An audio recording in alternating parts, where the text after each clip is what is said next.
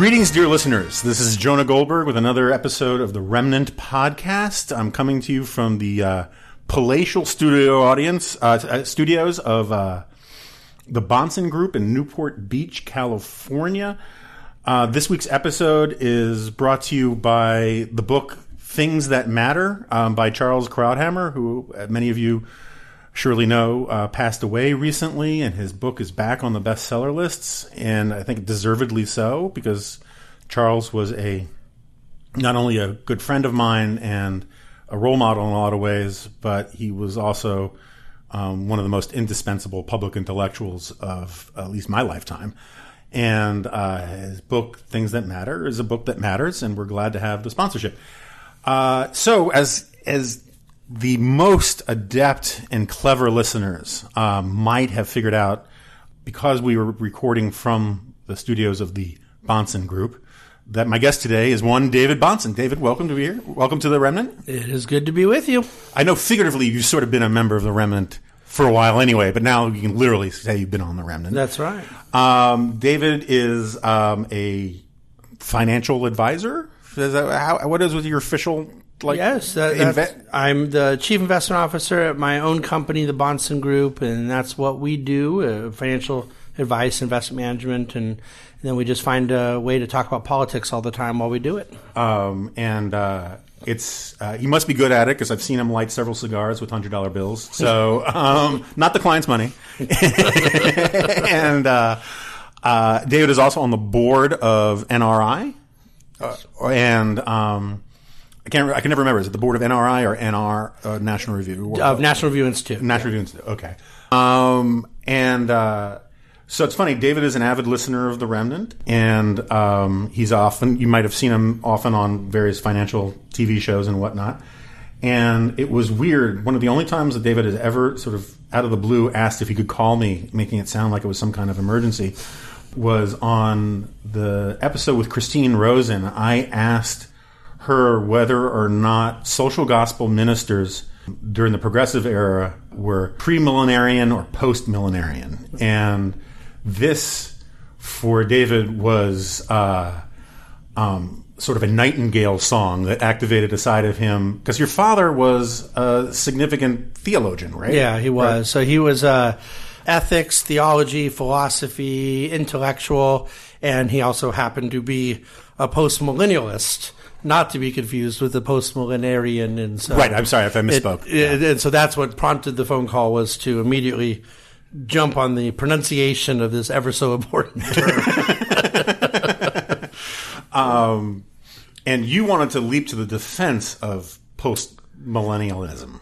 Well, I, I do. I, I, but I, it's like most uh, straw men. Uh, you don't ever want to defend the straw man. You want to defend the actual. And it was more like there's a lot one could disagree with about postmillennialism, but I just want everyone to know what it is. Okay, so what is it? Just to And- get and- this out of the way. So essentially, because Christine Rosen, to my shock, ducked the question, and Christine's a brilliant lady. She did, and I think even the context you you were bringing up the kind of creation science background Uh-huh. and wondering where a lot of them uh, uh, go on the eschatology side. And I wasn't in the studio with you, so I don't know the look on her face, but she may have been wondering how all these things are piecing together. I was eating it up, and I was uh, I said, okay, we Joe and I got to talk about this. But yeah, the um, in a nutshell, there's sort of three major Christian eschatologies: the belief that the return of Christ will come before a big period of peace on earth, and then we go into new heavens, or that we're it will there is no kind of new heaven period, what is called amillennialism, that essentially we're in this era now, and then we have the second coming, and we go into the afterlife, uh, and then the third being postmillennialism, that we're living in this era now since the resurrection and that over the course of time, uh, kingdom of God continues to manifest itself more and more, and at some point, then Christ returns, we go to heaven or or not, and there you go. So it's either before, during, or after millennium. It has to do with the timing of the return of Christ. Okay. So the reason why I was interested in this stuff, and I, I will confess, it's sort of like understanding interest rates. You become an incredible student of it when you're taking out a mortgage, and then you forget all of it unless you do it for a living. Is I had to look into a lot of this for my first book because there's a big argument among the progressives. People forgot that the progressives the, the social gospel movement was in many ways the religious arm of the progressive movement, hmm. and they were not at odds. They were sort of joined at the hip, and postmillennialism versus premillennialism was a big part of all of that stuff. But that's not why people are. Although you know, for a show called The Remnant, well, that, I mean, I've, heard, I've used that term my whole life in that context. Yeah. There was sort of a remnant of of people that do, did kind of believe that through time there's going to just be a, a greater acceptance of Christian theology and Christian message. And, and that we don't have to be discouraged if we're a remnant because we're going to be bigger than a remnant someday. Well, of course, this language is all through the Bible, and Right.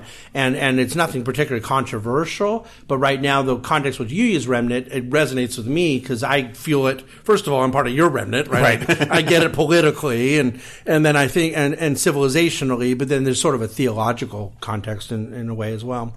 All right, so um, I know that this is not what a lot of listeners came for, but sucks for you. So um, uh, let's bring it back down to uh, let's enter the rank punditry portion for a moment. We're recording this on Thursday morning on the West Coast, and I, I missed the actual announcement or the press conference, but there's a certain amount of celebration from the Trump White House about have about how they've agreed to agree to keep talking about something about tariffs, right? So since this is more your ballywick than mine, what's your take on it? Yeah, I mean, my, my take all along from a market standpoint, um, ignoring the politics, is that the there, there's a couple layers to what people ought to be concerned with. The first is whether or not he really means a lot of what he says, and and I'm in a in the view that he doesn't mean a lot of what he says. But with this topic, I actually think he does. Like I, th- I don't think He's been faking talking about this since the 80s. since the 80s. And he changed Japan with China and he changed Reagan with whoever the newer bo- people that are behind this globalist issue. Um, I think he genuinely doesn't know what a trade deficit is. Yeah, and, that's I, and my I- sense. and I don't mean that though. I, there's other things I'll be insulting on. That's not one of them. I'm just sort of describing. So when he says things like, well, trade wars are easy to win and so forth, the, the market has largely believed up till now that uh, there's some negotiating and posturing, and he's kind of positioning to get to a sort of headline moment of being able to claim some victory. And that's mostly what I believe too, but I don't believe it because I think he's actually really on the right side of trade and he's faking it to kind of extract a better deal or get a good uh, photo op with some miners in Ohio. I, I think he really is wrong on the issue, and I think he's going to just get a photo op with some miners in Ohio. The, the thing with the European Union yesterday is good news in the sense that we'd rather be saying there won't be tariffs on auto Right. imports than that there are. Um, I think one of the things that I'm surprised people are not deciphering is what seems to me to have maybe been good news in the way the EU is responding to them could be bad news with China because I'm not sure that China is willing to capitulate the way that the European Union was. And also, I, I and we don't know for sure whether it was a capitulation. we don't Right. know, Right. and that, and and so you you could my my but see, I don't think Trump ever really intended to do the the auto tariffs. That that's where even I don't know about Pete Navarro, but even Wilbur Ross would say, "Hey, this is not going to be good." Right. And for for some of your key constituents in in uh, urban and industrial America and things like that, I I think that the um, market volatility has been such where we already are on a platform of the Fed normalizing interest rates. So across the economy, you have just the reality that they're trying to normalize the balance sheet. The Fed bought so with these QE1, QE2, mm-hmm. they bought so much assets out of thin air.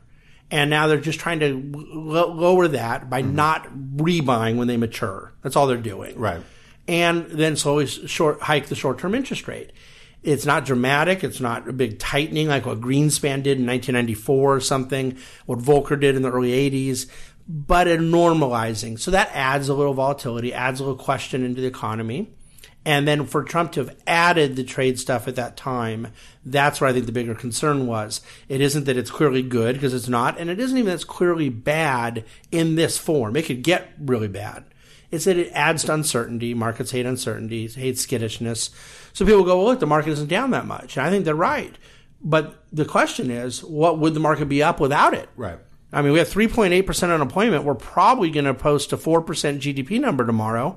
You have corporate profits the highest in history, margins the highest in history, and the market is flat for the last seven months. It's not what is supposed to happen. Trump's trade talk is largely the reason for that. Yeah. So I, I agree. I also think that just the inflationary pressure of protectionism is a dangerous thing when inflation is the thing that could derail all of this stuff, right? Um, but so I, and maybe you're the wrong guy to ask this, but I don't care.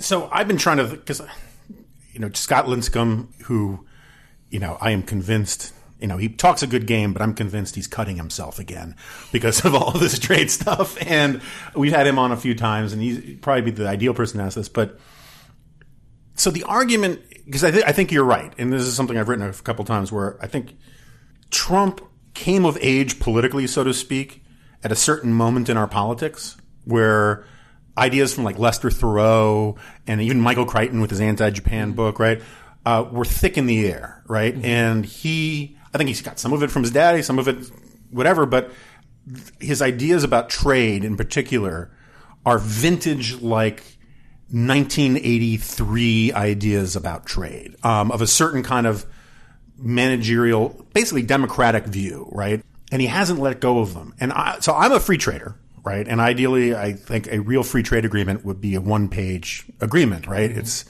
there should be free trade. You know? um, and so I understand the arguments against, you know, NAFTA being several phone books long and all that kind of stuff and what's going on there and the rent seeking that's involved. But it seems to me that the argument, sort of the Pat Buchanan style argument for protectionism, even though I think it was wrong 100 years ago or 50 years ago. I think it's just simply wrong on Adam Smithian grounds. Makes a lot more sense 50 years ago, right? Where the entire supply chain for products could be, was still within your own, the four corners of your own borders, right? Now you have, so my point is, protectionism is always wrong with a very few exceptions.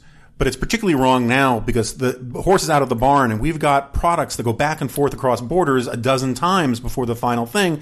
And so when he, when you talk about sort of bringing these jobs back to America, it's completely missing the re- revolution in our supply chains and how we actually manufacture things now. Is that wrong? Oh no, no, you're completely right. I, let me make two comments. I would argue that much of Buchanan's protectionism was rooted in his opposition to multiculturalism. Mm-hmm. And there, there was far more of a fear about the cultural ramifications and morally and, and otherwise in, in Buchanan's. And now his economic nationalism, I still think was equally wrong. But I really have not read anything from the president that indicates that his fallacy in protectionism is any deeper than zero sum fallacy. Yeah. I yeah. just think he simply believes that if one side's doing well, then the other side must not be and uh, he views it going back to I've heard you say it before. It's a sort of real estate developer's mentality, yeah. and it, it was rooted in his view of Japan in the '80s, and we see it now, and it's pretty much that simple. However, the the the air is a little bit more opportunistic for him now politically because I don't think that our side does itself any favors by not acknowledging. Well, some people did struggle as a result of oh, some sure. of the things post NAFTA and whatnot. Sure, sure, sure. Now, because I'm, you know, not a broken window fallacy guy, and I don't think that the impact on a small amount ha- needs to become normative for the big amount. And, and, and I've read enough Hazlitt and so forth to understand what we do with this and how we policy prescribe out of it. But I think that what Trump did is take advantage of the fact there was a lot of that animosity and buildup and and and then now he kind of attached that to his 80s real estate developer mentality uh, protectionism your point is that the effect economically is even more obsolete because of the realities of supply chain right. and not to mention we've now had a couple decades of seeing we, we can say whatever we want about that limited steel worker guy who's been impacted the fact of the matter is net net it's been overwhelmingly positive right. yes it's been positive in china Yes, it's been positive in Mexico, but it's been extremely positive net net in American economic growth. So I think that there's a whole milieu of things that is enabling him to exploit off of it. And really, the shock to me is not that what he's saying or even where the left is. It's how so many conservatives have now decided law of comparative advantage doesn't work anymore. Right. Um, and I and, and I think that's the most distressing aspect. But I don't know if I'd say to the president's credit. I would more just say for us to kind of take some consolation in. I don't believe he's going forward with any of it, and I think the, of the more extreme aspects. Mm-hmm. And I think a lot of the reason is deep down that whether it's uh, political instinct or ego or whatnot, if we were to go full blown like Smoot Hawley type stuff, uh, he can't have the stock market drop thirty percent. Right. He, uh, uh, he's And it dead. would, you think, Yeah, if- oh, if- sure, yeah, sure. yeah. If, if you want a prolonged trade war like that, Yeah, yeah. yeah. So I, I think that's right. And Where, like Steve Bannon said to my face, we need to drop the Dow 20% tomorrow so that we can stop China's generational, you know, takeover of planet Earth. Pre- pre- I, I'm complimenting Trump here. He doesn't think that. Yeah, well, it's funny. Um, uh, Steve Hilton, you know, the British guy who was on Fox a lot, very nice guy personally and all that kind of stuff. He straight up said to me, he said it on air on special report once that not only is he in favor of more and stricter, serious uh, tariffs against China and a trade war with China, he wants a full economic embargo. Yeah, yeah, yeah. you know, and um, that to me is crazy talk. You know, uh, and again, you could do an economic embargo with China 50 years ago when it was poor, right? And it would cause some pain, you know, but not, not really. Or 30 years ago, it would cause some pain. But because of the changes in the way we we do supply chain stuff, it's it's just forget the market in China. Just how we how businesses, thriving businesses in America, get their resources, get their sort of constituent parts for things. It would be wildly disruptive. And the, my problem with the well, my list of problems with Steve Bannon is very long. You know, my argument against Steve Bannon has more layers than a typical Steve Bannon ensemble. But um, part of the problem, I've lost my train of thought here. Um, The idea of this nihilistic way to get things done, of just blow up the market so we can. Yeah, no, I, I, I just I started to, to wallow in my contempt for Steve Bannon on so many different fronts that I, I com- got completely distracted. Oh yeah, it's this thing. It's this this idea. Look, I, I get that China China's a got an evil government, right? It's not as evil as North Korea, but you know, you know, we- one can come short of that standard and still be evil. And the uh, but this idea that somehow you know competitiveness between nations is a thing. Um, I have a real problem with. I hate saying this, but one of the most brilliant pe- things that has ever been written on this topic was by, by Paul Krugman back when he was sane in the 1990s about competitiveness being sort of a mirage, and be, the Steve Bannon view which I don't think is a straw man, right? And you can certainly hear it out there, is that somehow if China had a massive economic collapse tomorrow, that would be good for us. And that's not how markets work. If, if China overnight got much poorer, that would be bad for China, but it would also be bad for Yeah, America. do, do, do you think Europe felt that the American financial crisis was good for them? Right. Uh, the, the the interconnectedness now, the expression we use a lot is that if a certain domicile uh, sneezes, the other domiciles will catch a cold. In this case of China, they will not catch a cold; they will get pneumonia. Okay, will, it, it, that, that's how deeply dependent the developed economic geographies are on China. And we see just them talking about a movement with their currency, which, by the way, is entirely the opposite of the movement that Bannon and Trump were all afraid of. They're, they are absolutely manipulating their currency in China. They're manipulating it from going down, not mm-hmm. to the downside. It's Right, the complete right. opposite of during the, the Bush years, and I and I'm not sure they totally get that either. But the fact of the matter is, you cannot have a recession in China and not have a recession in the United States, and perhaps even a depression, if it, depending on on what exactly we're talking about. It could be brutal. But I, I think that the biggest flaw that they have, uh, well, I'm more speaking to the Bannonist side here, is um, it's not so much zero sum with Bannon. I, I'm not. I, I think he more views it that there is this entire cultural thing at, at play, and that China has this master plan, take advantage of us, so forth. And and I don't know that we're doing American citizens a great favor when we talk about it in that us versus them language. And if we are going to, I'd like to do it about human rights. Sure. Like I'd like to talk about the moral superiority of the American ethos versus China. I agree You with that. notice they never do that. Yeah. And to Pat Buchanan's credit, I don't say that very often either, he did. Sure. He was willing to to frame it in a more moral context. That's not really Bannon or Trump's point. Uh, the I, I sometimes feel that the only way we will be able to fully win this argument is to prove it.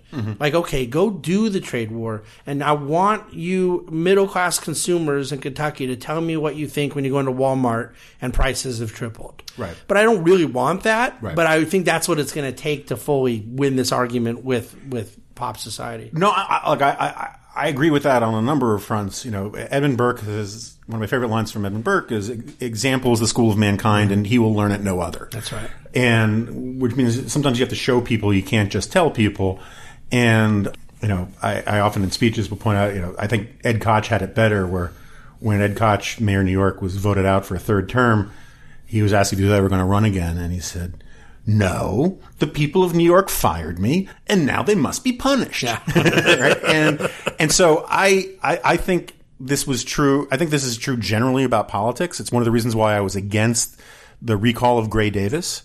Is that if the Democrats needed to own the complete catastrophe that California was turning into, and by recalling Davis and putting in Schwarzenegger, they made it bipartisan, which is one of the reasons why I like the the Tea Party stuff kind of bypassed California is that you guys had a premature rebellion, and instead of sticking the aptly named Gray Davis with and the Democrats with all responsibility, you kind of diffused it and kind of screwed it up. Totally And- agree. and um, so I I agree with that too. I think that sometimes you have to endure the pain of bad lessons um, to teach people things. The problem with that, and I find this is uh, sort of analogous to my problem with a lot of the Trump stuff, is I don't, you know, like Bannon calls himself a Leninist, right? He actually want, he says literally he wants things to be worse so that you know, the famous Leninist line is the worse the better, right? He wants things to get worse to polarize and galvanize people. I don't want to be rooting for bad things to happen. No, and, and Bill Maher rightly took a lot of flack when he had the line. He was saying it the other way, like let's hope there's a big recession so Trump can go out. And and uh, the argument against that kind of language in that case, which is it's true, it's a good point. Uh, Bill Maher probably isn't going to be impacted by recession in any way, shape, or form, and most people would be, and sometimes painfully so. So you just can't root for bad things to happen. And I don't want consumer prices to spike. I don't want bad things for farmers. Um, I don't like all these Whirlpool employees that are being damaged by the steel and aluminum tariffs, and that's a direct byproduct of a bad policy move the president made. And in fact, a policy move hurting the people he was stating he wanted to protect, you know, blue collar workers in middle Right. America. But I think that that is a very conscious uh, belief in the Bannon ethos that you got to blow things up before they get better. And and and I will say this: I, I don't think there's many, a lot of people left in the Trump administration that still think that way. I think Stephen Miller sometimes is in that camp. But in the early stages, that was prevalent thinking I agree, yeah. tactically, and he's still working his way out from under that. Yeah, I mean, Larry Kudlow and Kevin Hassett, friends of ours, um, they don't think that way. No, they don't. Yeah, No. no, and and I think that uh, Did Lenin really say that line about the to make an omelet? You got to what was it? You got to break a few eggs to make an omelet or something. Is that really a Lenin line? I've seen it uh, attributed to him. it's it's summarized his position. I mean, so it's funny the word defeatism, which we now think of as a um, you know a personal sense of morale, low morale, whatever. My understanding of this is that it actually started as a coherent ideological program about how the Bolsheviks wanted Russia to lose in World War One because it would then uh, create a chain of events that would allow them to take over. Yeah. And I could be but- butchering that. So whether or not he did the break of a few eggs, I mean, he did say all sorts of things about liquidate the kulaks. You know, Well, well, and it's so funny we're, we've gone this direction of the conversation. Now I can riff it all the way back to premillennialism and postmillennialism. That's one of the big eschatological differences in Christianity. Is there are some who are rooting for bad things to happen because they Right. believe it'll bring the return of Christ, Right. and there are others who are rooting for good things to happen. There's so I happen to be a postmillennialist. I want the world to get a lot better, and I think it will. Right. I just think it could take thousands of years, and at some point, uh, Jesus returns, we go into uh, heaven and whatnot. But the note, if I believed that I could achieve my agenda by things getting really, really bad, it does make sense to root for it. And it isn't, it, I don't think it's a moral way to approach these things, but it also, I, I think, speaks to a much deeper um, level of misunderstanding about history uh, to to be consciously trying to create bad things for this singular good thing really ignores the the complexity of other issues that could open up and other bad things that that play out of it. And nothing illustrates that better than the whole idea of a trade war. If if you were to get some sort of capitulation from China because you really forced their hand I don't think there's been much thinking at all about what all of the other byproducts that would be. No, I agree. In terms of first of all, I mean the thing, one of the things we really have to worry about in China is Chinese nationalism, right? I mean, the, the, the, the, the joke in China is that the people are almost as afraid of the Communist Party as the Communist Party is of the people. Mm-hmm. And they are trying to manage a landing for this giant economy where it's getting older before most of it is getting richer, where um, the concept of uncles and siblings and aunts has been removed for you know for a couple generations because of the one child policy. Historically, uh, any population that gets above it's sort of like 120 males to 100 women becomes uh, very violent, and you know, and China has this much richer culture about saving face. You know, the whole story of what kowtowing is is that you have to, you know, and so the idea of getting a short term economic win that might be good in the abstract, but is seen as a humiliation of China, could have all sorts of other knock on effects. It's sort of like the stuff with with talking down Article Five in NATO, which I think is madness. Um, it's interesting too that that um, th- there would be such a high degree of confidence as to how China would react. This is completely brand new territory for all of us. Right. There has never been a superpower of their size and strength. It is effectively less than 25 years old where they've really been in a maturing place economically that has now tried to embrace Thomas Friedman so in love with this kind of private uh, enterprise marriage with communist government and they're they're in very new phases of a slowdown of this rapid economic growth and they're managing that and you have a, a, a, kind of Politburo of people that have never done it before because no country's done it before. Right, right. And and and as they manage the, their currency and what it means to their people in the countryside and the cities and all these things that we think we kind of know exactly what the leverage points are. I don't think we have any idea what they are. I don't think they know what they are. And so to me, I'm always wary. I agree about history repeating itself, but that assumes that there's a historical precedent for something. This is new territory. Yeah, no, I, I think that's right. And I, I, think one example of that in China, and we can get off China in a second, is uh, you know this social credit score thing, which mm. China is implementing. For the listeners who don't know, uh, I think we've talked about it on the show before. I'm not sure. Basically, through a hybrid, and there was a great piece in the Atlantic about this, which we can put up in the show notes, through a sort of a menu of different technologies from facial recognition to AI on down, they are basically giving you a score of how good and loyal a citizen you are that tracks everything. And it is, is you know, so it, it will track who you're having conversations with, right? What they'll track whether you go to a church and it'll adjust your score um, the way your credit score would be, but if it's a social, it's a patriotic credit score.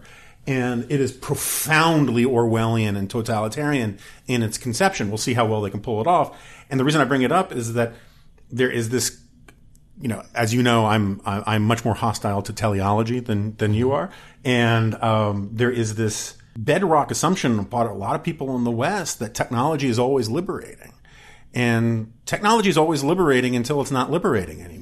And we used to think, you know, the original conception was that, oh no, technology is going to be on the side of Big Brother. And then we saw that because of the market economy, that, you know, it turns out it was empowering of the individual and empowering of freedom.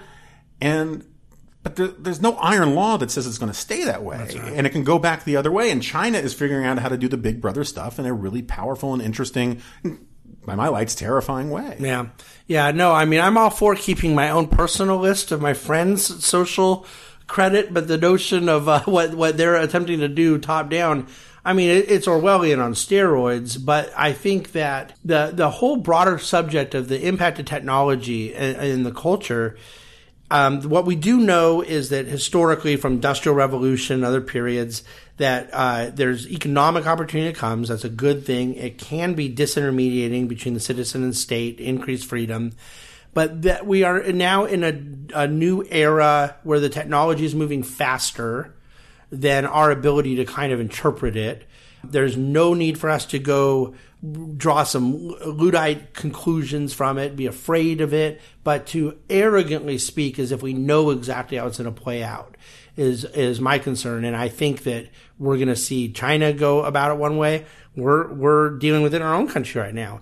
There is, I think, kind of some sympathy on the left and right for a sort of crackdown on Google, crackdown on on Amazon around privacy concerns, monopolistic content filtering. i i these things are, um, are are new challenges, and and my advice is that we take old principles we believe in and not assume that we know exactly how the application of that's going to play out. No, I, I, I, I, I basically agree with that. I mean, I, I do think there are real problems to Facebook.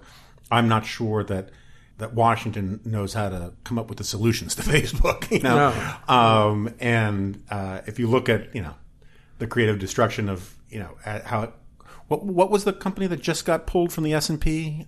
Pulled from the Dow, General, From the Dow, General Electric. Yeah, so de- you know, like ten, even ten years ago, That's right. You would have thought that General Electric was going to be Oh, sure. you know a a fixture of the economic you know economic landscape for the rest of humanity. And it turns out that these things almost always look like they're going to be permanent fixtures right at the moment when the upstart comes in and gets rid of them. So uh, we you know I, I felt bad because when your book actually came out we uh, this podcast was in its infancy and we couldn't figure out a timing to do it. So i figured this was a time to make amends. And i want to ask you what is uh, one of my absolute favorite questions to get asked on a book tour what's your book about Yeah. it, was, it was one of my favorite uh, questions to answer when doing my own book tour because I, my book covers like 10 different topics. And so, whatever mood I was in, I got to pick that one to sort of focus on. In the broadest of senses, the name of the book is Crisis of Responsibility. And, and essentially, the genesis of it was I did a multi year and very expansive study in the financial crisis. And so during the financial crisis, I was a managing director at Morgan Stanley and uh, obviously one of Wall Street's biggest investment banks. And, and both kind of biographically, economically, personally, client wise, there was a huge relevance of the financial crisis to my life. But as then post crisis, it became a matter of intense study uh, around the real causes and whatnot. And I and, and and it fascinated me. I read 75 books on the crisis and reviewed about 50 of them. And by you know book 30 something, I realized there wasn't a whole lot new to be said. But more or less, every book had a, a blame, and and and most of those had some prima facie acceptability. The the narrative that will be in the history books is that uh, inadequate regulation and Wall Street greed caused the financial crisis. It's um, deeply embedded in the left, and it's not totally rejected on the right either. The another do you think it's 100% wrong no, I think it is um, hundred percent right and hundred percent inadequate. Okay. and Necessary and- but not sufficient. Necessary but not sufficient. And I believe that some of a kind of subset on the right that blamed uh, the Fed easy monetary policy fits in the exact same category. It was necessary. It was nowhere near sufficient, but there were uh, various reasons why monetary policy helped put kerosene on a fire. And then the more popular narrative on the right, also one that I have a lot of sympathy for, but believe it is woefully inadequate at explaining the entire thing, is uh, the the notion of government housing policy, using housing to promote a social agenda, Fannie and Freddie, and all these things. So, what was fascinating to me is that all those theories noticeably miss uh, one pretty significant constituency, and that would be uh, like everybody in Main Street. And yet, they weren't just skipping over it. Main Street was really uh, a significant actor in their play, but Main Street was the victim. And and it was not just that the left said Wall Street screwed Main Street. It was that the right said government screwed Main Street. Nobody said Main Street screwed Main Street. And it became impossible at any objective reading of the data to see that this sort of um, milieu of irresponsibility had impregnated all of these aforementioned institutions and the society at large. And and so I began writing a book on the financial crisis, which was not going to vindicate Wall Street or government policy or the Fed, all of which I thought were bad actors in the crisis. But it was going to just attempt to tell the truth about what I think had happened in the financial crisis. Uh, that and so how did main street create the or how, what was main street's role in contributing to the financial Uh, effectively what we have and so chapter four of my book is the longest chapter in the book and it goes through all of the data around the the categories of home borrowers that you essentially didn't really have a financial crisis apart from those states where there was non-recourse financing. They couldn't go after your income or your assets. So the willingness of people to walk away from homes, the the home in a housing bubble um, was purchased at a price that was very artificial. They owed more than the home was worth, and they were willing to walk away because there was nothing anyone could do about it. Um, it was not related to job losses, income loss, or in uh, lack of uh, capacity to make a payment. It was a sort of strategic decision. It is a strategic decision I consider patently immoral, but it was one that is totally foreign to American um, behavior. 1991, the savings and loan crisis, is not exactly ancient history. Right. You had about 20% of American homes underwater, and you had a default rate of 0.01%. Yeah. Uh, now that was not quite as as systemic and national as the crisis of 08, but you basically had about half of people who were underwater willing to walk away, and about half of those ended up doing so. So it's a difference between 10% and 20% is what I believe was the difference between the Great Recession that we somehow sort of got through, and if it had been 20% who had no conscience, I do not think we would have got through it. There was no TARP, there was no capital hole that could be the capital hole was too big to be filled even with the benevolent hand of, of government. Um, but there are still enough people. Uh, amity shlaes talks about in the forgotten man the great depression one of the things you could say about that person who was legitimately struggling economically three jobs and you had 28% right. unemployment he pays. Yeah. He pays. There was no social nobility in, in uh, not paying your bills. Well, the point I went to with the book was apart from the economic implications of somebody abandoning their obligation in their home, and by the way, all of the levering up to get there, the keep up with the Joneses, covetousness that caused it, um, and, and, and that was really the point I'm making is that Dick Fuld at Lehman Brothers was trying to play catch up with Merrill Lynch's return on equity. And he saw Blackstone buying more and more commercial real estate in Europe and he had to do it. And that was happening on Wall Street. But what was happening on Main Street. I would just argue is the exact same thing, but the people weren't wearing as nice as suits and there were a couple less commas and the mm-hmm. numbers mm-hmm. on the line but it was this attitude that uh, of entitlement and, and all these types of things. Um, well, uh, effectively, the the notion of not paying your bills became something to brag about out of 08. The guy in Orange County, California could go to the bar on Friday night and impress women by saying how he had just walked away from his, his four condos he had right. bought and that to me represented something happening in the culture that was far more distressing than anything happening economically. So it's interesting because this is, uh, as as you know, because you're one of the one of the handful of reviewers of my book who actually read my book. Uh, I, I, I came away from working on on my book uh, a little more pessimistic about the future of of, of capitalism. Um, in part because I imbibed so much of Joseph, Joseph Schumpeter. Mm-hmm. And Schumpeter, you know, this is a, sort of the one of the main themes of the book is that, and, and you find this in you find this in Hayek, you find this in lots of places. Is this this idea that capitalism depends on values it cannot create and cannot restore once lost, right? And that capitalism, far more than we're willing to appreciate, in part because economists have so dehumanized it in the way they talk about it, capitalism is actually a cultural product. It is something that emerges from a specific place in time comes out of basically England and Holland, comes to America, and it is, uh, you know, even though I don't think, even though I think the Protestant work ethic and the spirit of capitalism by Max Weber uh, is a bit off, I think its basic point is still right. Is that the the the argument is, is that Protestantism, particularly the Puritanism, and the Calvinism stuff, changed the equation of how people saw themselves, right? And so the whole idea was that if you behaved in a certain way, it would pro- show that you were more likely to get into heaven, right? And so the Protestant work ethic was not a get rich quick scheme. It wasn't the prosperity gospel. It was a theological and cultural thing that said if you have honest dealings, that if you pay your bills, right, um, if you delay gratification, those are the kinds of attributes that you would expect of someone who is predestined to get into heaven. So it never had anything to do with economics, but the economics were a cult, were a byproduct of this cultural transformation of things. And so I don't think we appreciate in America to the extent that we should, and I think this is a big part of the argument in your book, is that the you know, as Chesterton says, the purely rational soldier will not fight. The purely rational man will not marry. Mm-hmm. Right? Capitalism depends upon these moral, com- these commitments to moral norms that um, make the whole system work.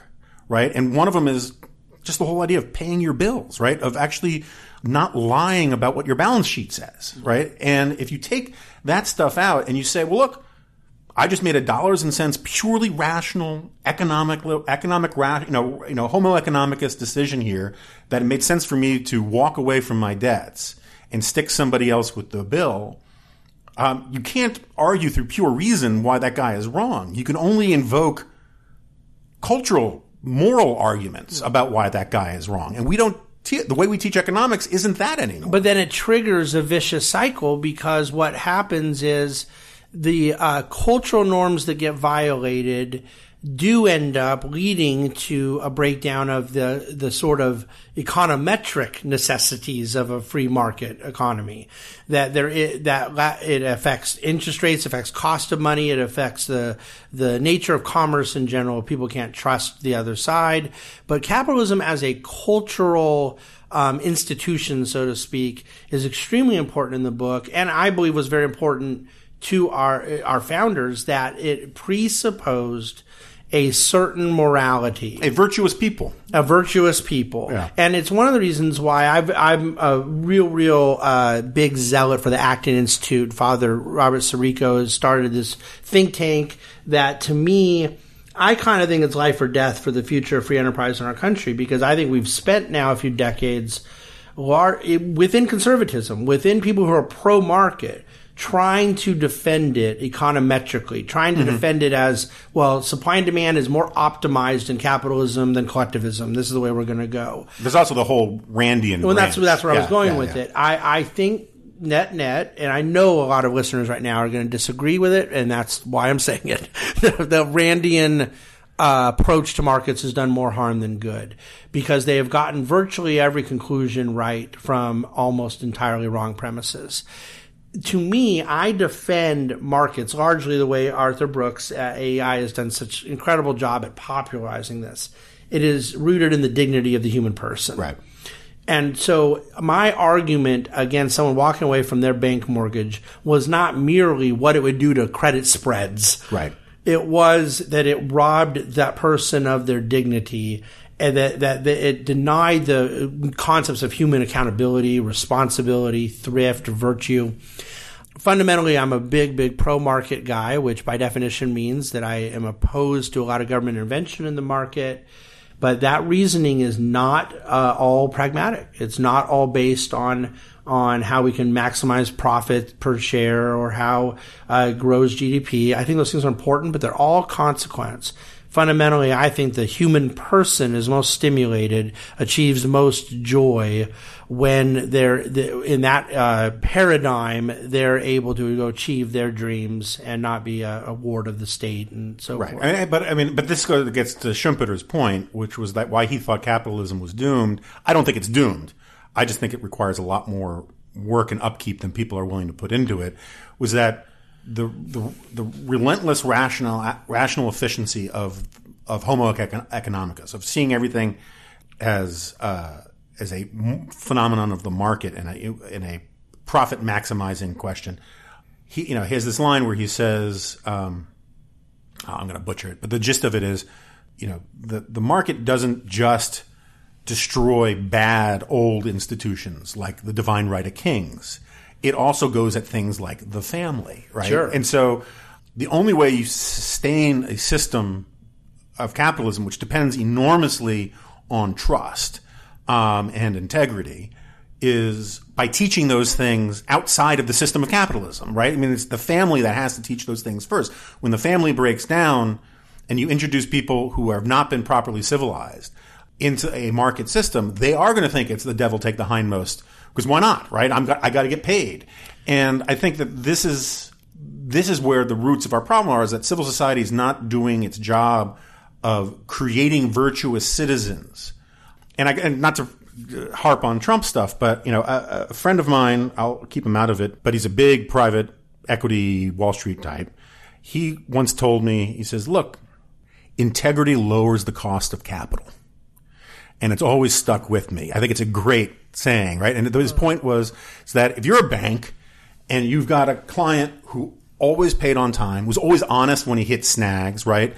And always uh, behaved uh, as if he cared deeply about his reputation, you're going to be more likely to lend that person money at a discounted rate than you would someone who's high risk, right? Donald Trump is a, in many ways, in my experience with business people, is kind of a black swan. Most of the business people I know, and maybe that's just because of the circles that where I'm introduced to them, care enormously about their integrity, care enormously about this sort of, whether they're Jewish, Protestant, or Catholic, doesn't matter, but this sort of Protestant work ethic point about honest dealings, about reputation. reputation, right? And Donald Trump is one of the only billionaires I've ever heard of, if he really is one, who openly brags about how he went back on deals. Yeah. Um, he writes about it, in the, or his ghostwriter writes about it in The Art of the Deal, right? He brags about how he whines until he gets his way, right? He brags about lying. And there was a reason why Donald Trump, as a businessman, could not get loans on normal equity markets is because he was famous for not paying his bills. And th- the problem I have about this is that Donald Trump, and I, I, know, I know a very rich guy who says, you know, my problem with Donald Trump is he makes rich guys look bad. And A lot of people feel that way. And he's bringing those kinds of v- values and approaches to politics, and I think it is Yeah, it is you- a real problem. you're using the example of uh, screwing over banks that loaned you money and you can't find other banks that want to loan you money. What exactly makes somebody have to turn to a, a guy who took the bar at an unaccredited school in Canada to be his personal attorney if he hasn't screwed over every law firm in Midtown Manhattan? Um, and I agree, but to to that point about the line of um, uh, of integrity being uh, something that lowers cost of capital, it isn't even that someone then has to discount the rate they would use. It would just be priced in. Right. The price discovery would itself absorb the reality of that integrity in the marketplace.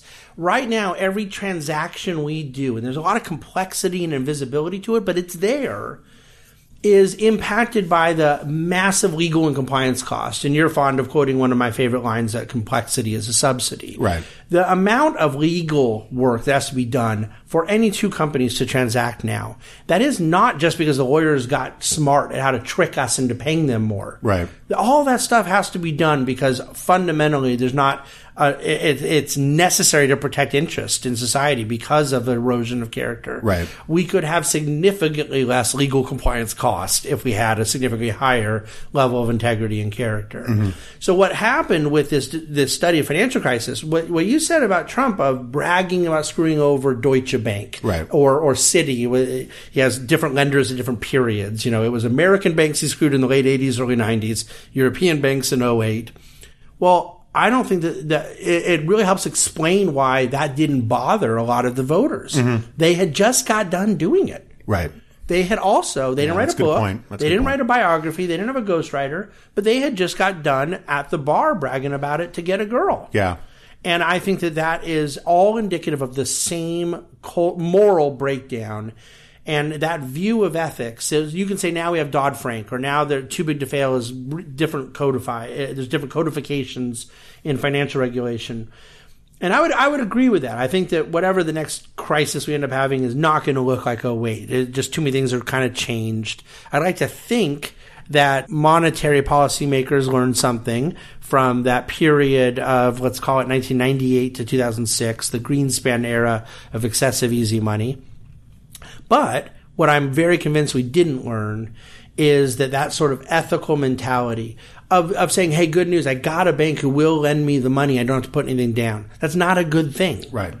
And, and, and I'm not saying the government's going to regulate it. I'm saying if a bank's going to do it, then the bank deserves what happens to them when that person is unable to, to make uh, their payment.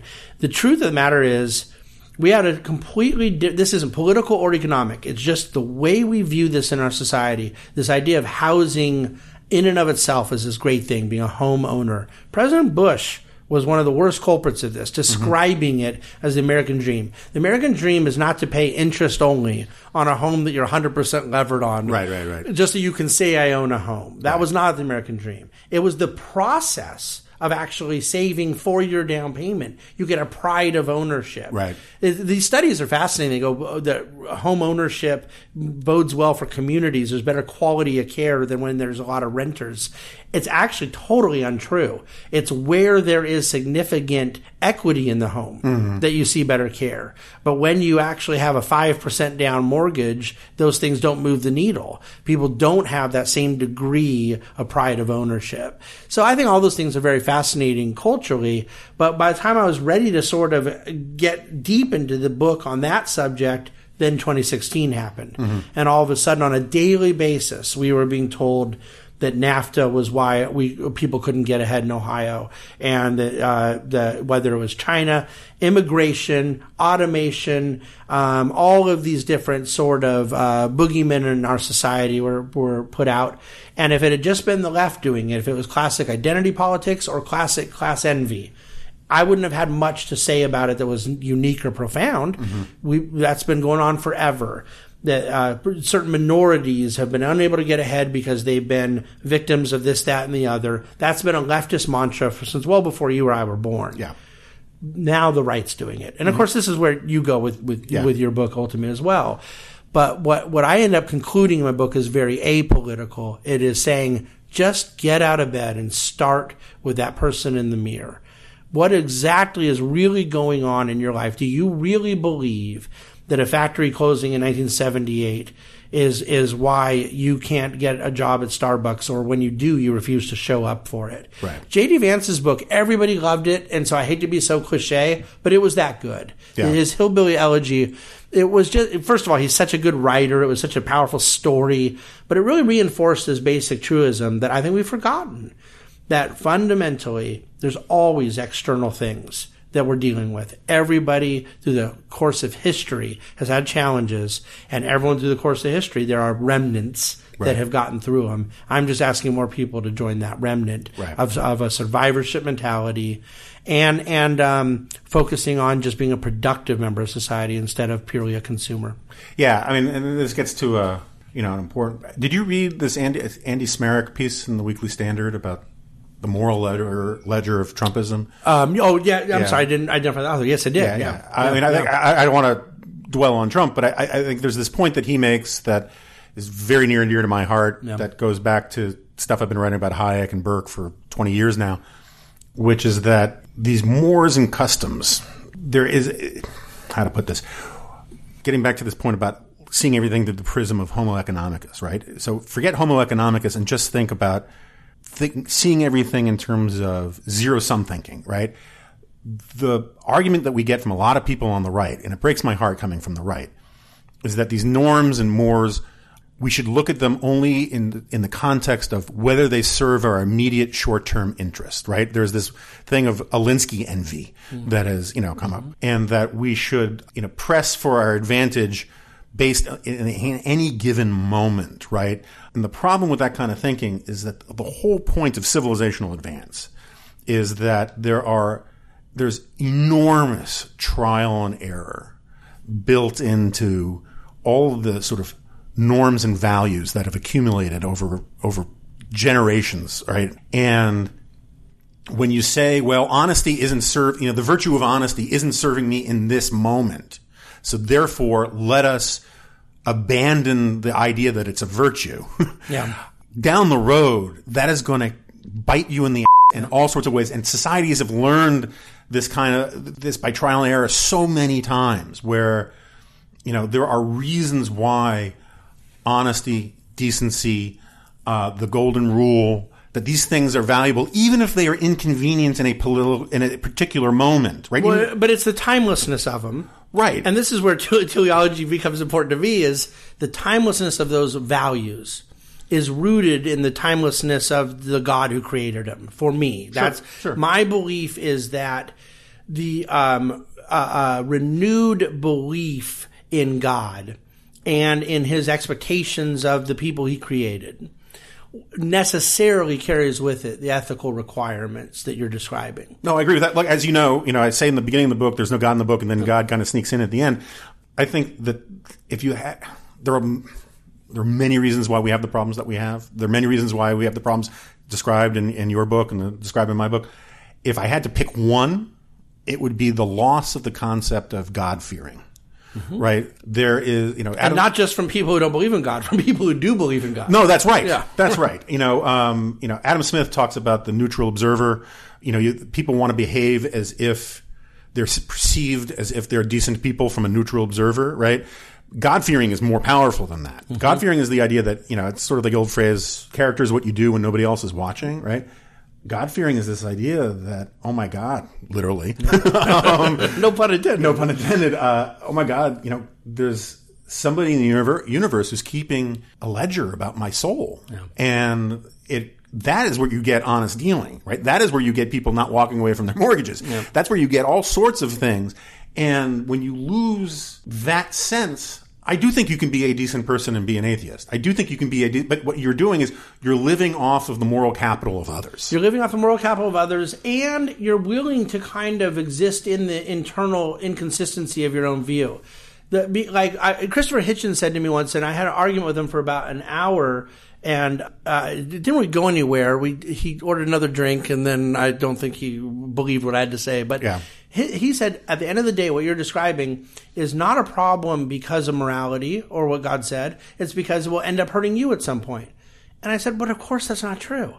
If I'm able to be immoral and clever and screw people over, and then I and then I pull my chips off the table in time, it won't it won't hurt me. Right, right. I will go off and I'll just be at the resort in in whatever you know chosen luxurious place I want to be. The the the Gordon Gekko speech in Wall Street I'm always fascinated when people will say like, "You see, that's obviously not sustainable." No, he was completely correct. For if if not getting caught is the highest ethic, there right. are plenty of people that can screw people over and not get caught. Right. We read about the ones that get caught and all the destruction that comes out of it, but fundamentally, for a sustainable culture, the rooting in real values that you actually hold dear when someone isn't looking is the only way that we can actually sustain right. the the miracle that you describe in, in your book. And it's why, like in, in the review I wrote of the book, where I don't know that anybody could have loved the book more than I did, and and particularly the conclusion. But I was critical in the first chapter, but not critical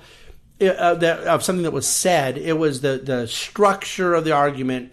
I believe I felt that there was a sense in which you and others have read too, and I and I get exactly where it's coming from. I think uh, Krauthammer talked this way sometimes. We're all way better off if we act as if there's a God. Mm-hmm. I think it's true. My my argument, and I'm saying this like transparently as a proselytizing Christian, right? I I don't think it will be sustainable to fake it. Oh, I, I think that's fair. I think that's fair. I think that's fair. And again, so this is this gets to a sort of a problem I have, you know, that, that, that I've gotten from a bunch of reviewers. Um, not necessarily you, because you, you, actually got the book, but I, look, I, I, stand by everything I wrote in the book. I mean, there are a couple stupid little errors, but you know, the, I stand by all my arguments in the book. I wasn't arguing in bad faith, making arguments that I don't believe, but I was what I was trying to do was model behavior that I think is really lacking on the right these days, which is to try and persuade people who disagree with me and if I wrote a book saying, well, God gave us all of this yeah. wonderful stuff, there are lots of people on the right who would say, well, of course, that, but I knew that already, whatever. What I'm trying to do is actually talk to a different audience yeah. and persuade them to my way of thinking about these things. And so your point was more tactical than metaphysical. Yeah. I mean, look, I believe in God. I but do. Like, you, but you weren't trying to frame, uh, create an epistemological framework that allows to pretend there isn't, build a worldview and a, and a belief about civilization, then get to the top and say, okay, there had to be a God who did this. You you you were purposely trying to argue sequentially because it was going to be more persuasive to the audience you were going after. That's right. So what I what I'm trying to do is ask people to look through look at the world through a slightly different prism than they're used to. At least of sort of I don't want to say left wingers, but you know, just mm-hmm. sort of just general generally secular people yeah. and say that I can make the case for why this thing that we've got is better than any any alternative without the appeal to authority of God. right? Without saying that because uh, appeals to uh, appeal to authority is a logical fallacy unless all the parties in the argument already concede the authority that you're talking about. Say we're brothers, and I say you can't do that because Dad says so. You recognize Dad's authority, and you therefore agree to it. But if you're a total stranger and I say you can't do that because my daddy says so, you're like, who the hell is your daddy? But see, the difference in your analogy uh, from what we're talking about and how we frame a theory of knowledge is I would say, okay, you don't agree, you don't appeal to the same authority, man. You don't believe in God, I do. But what I would do is point out they do appeal to some authority. I don't accept that they have this neutral position and I don't. I, I, would simply point out that philosophically, we're both appealing to some authority that accounts for our belief about the laws of logic, laws of science, laws of morality, laws of nature. I'm being transparent that I'm admitting I'm rooting those beliefs in the belief of God. Now, what are you rooting them in? And so the appeal to authority uh, is not a fallacy if we both agree with that authority will be, but the whole conversation skewed if one person admits they have an authority they're appealing to and one person pretends they don't. Oh, I, look, I, I agree with that. And, you know, this is one of the things that drives me crazy about Democratic rhetoric about, you know, I can't, you know, John Kerry, I remember in the 2004 debate saying, you know, I passionately believe in God. Uh, my faith is why I want to protect the environment. Faith is why I want to fund public schools. My faith, blah, blah, blah. But, and then he says almost on a dime, but I don't believe I can impose my religion when it comes to something about abortion. Yeah. Right. Well, you know, you know, you can't have it both ways. Yeah. If your faith is driving all your other public policies, yeah. you can't all of a sudden say, "Well, it's not my." There, there's a clip you got to watch on YouTube of when Father Sirico was in front of Barbara Boxer, and like almost anybody in front of Barbara Boxer was usually pretty funny Senate hearing. But she was going after saying, "Have you, Father, are you in agreement with the Pope who has come out and said this about climate change? Are you in agreement with the Pope who's saying this about environmental stuff?" And she was trying to trap him in yeah. this little gotcha. And he said, "I'm so warmed to hear you quoting the Holy Father. I assume next you're going to quote." what the church has said about abortion. she didn't quite take the bait. but but to answer your question, so what I'm trying to do is, you know, and this was this is one of the reasons why. Well, this is also what I was trying to do in liberal fascism, which was lost on a lot of people. Was actually define my terms, right? Mm-hmm. So uh, Suicide of the West is a little different. But imagine you're arguing with a left winger, right? So what I do is I. Uh, you know, it's, it's, it's a lot of it is an implied rather than stated. But if I'm arguing with a left winger, I'd say, okay, what do you think government is for? How do you judge morality in politics and public policy? And they'll say things like fighting poverty, improving public health, improving the environment, right? Improving education, right? And I'll say, okay, let's work with that. Mm-hmm.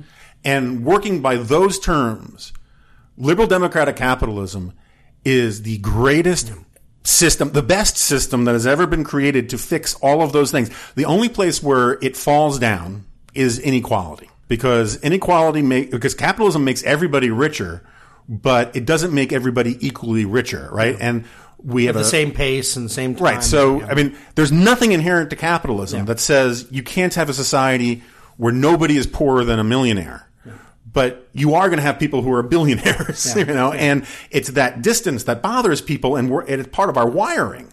And so, what, the point of what I'm trying to do is say, I'm going to work on your terms, not my terms, and I'm going to make the case that this thing is still awesome. And we should be grateful for it. Yeah, and what so what you were doing there in deconstructing the inconsistency of the way they get to their policy conclusions from their terms, well, essentially you were undermining the Rousseauian foundation that that so much of the left comes from, and right. and the, so much of the book is a a great apologetic for Burke, Locke, social contract, and and and some of the foundational uh, philosophies of conservatism.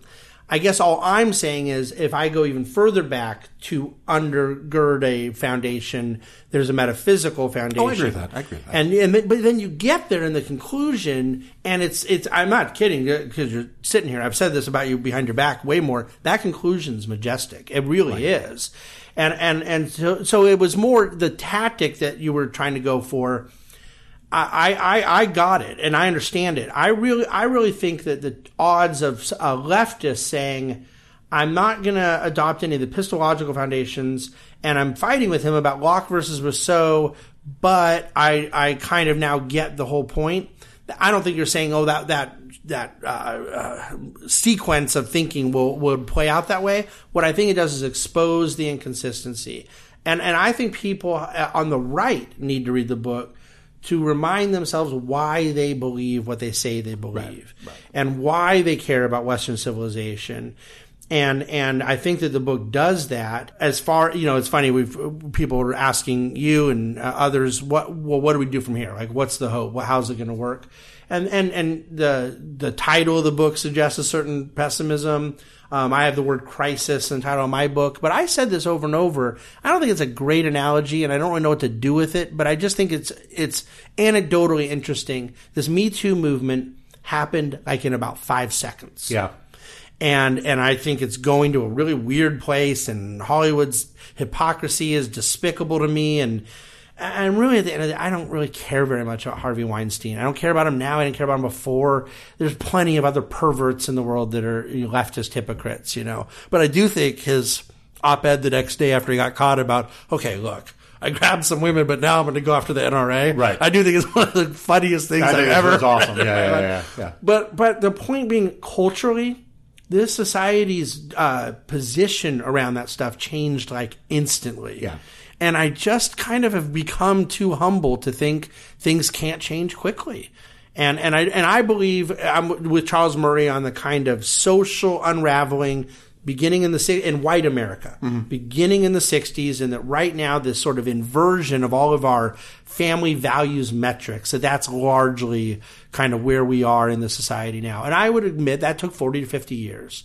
I don't uh, expect that we're going to get back to a gratitude of the miracle sooner than 40, 50 years. I think it could happen Yeah, I do. but but I do believe it will, and a lot of that is my belief. Walter Russell Mead's God and Gold book is one of my favorite books of the last 10, 15 years. I don't I guess I don't agree with every word of it, but but fundamentally I do think that there is something special about the juxtaposition of America's sort of theological heritage and its capitalistic heritage Oh, I agree. I agree. and and and I and I'm not convinced. I'm, watching this gal in New York and the Sanders and Warren phenomena, but the Obama years encouraged me more than they encouraged my conservative friends. And and our friend, our, the late Krauthammer, did more on this than anyone. The American people largely they liked him, but they mm-hmm. didn't like what he was saying. Yeah.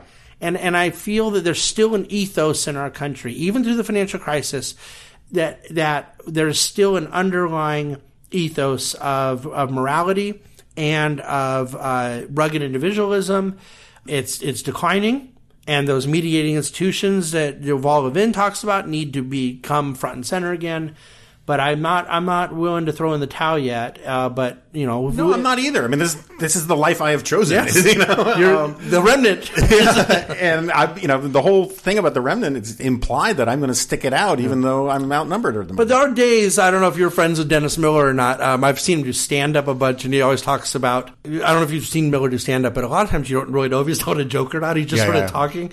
He has this whole riff about how he's just building a wall.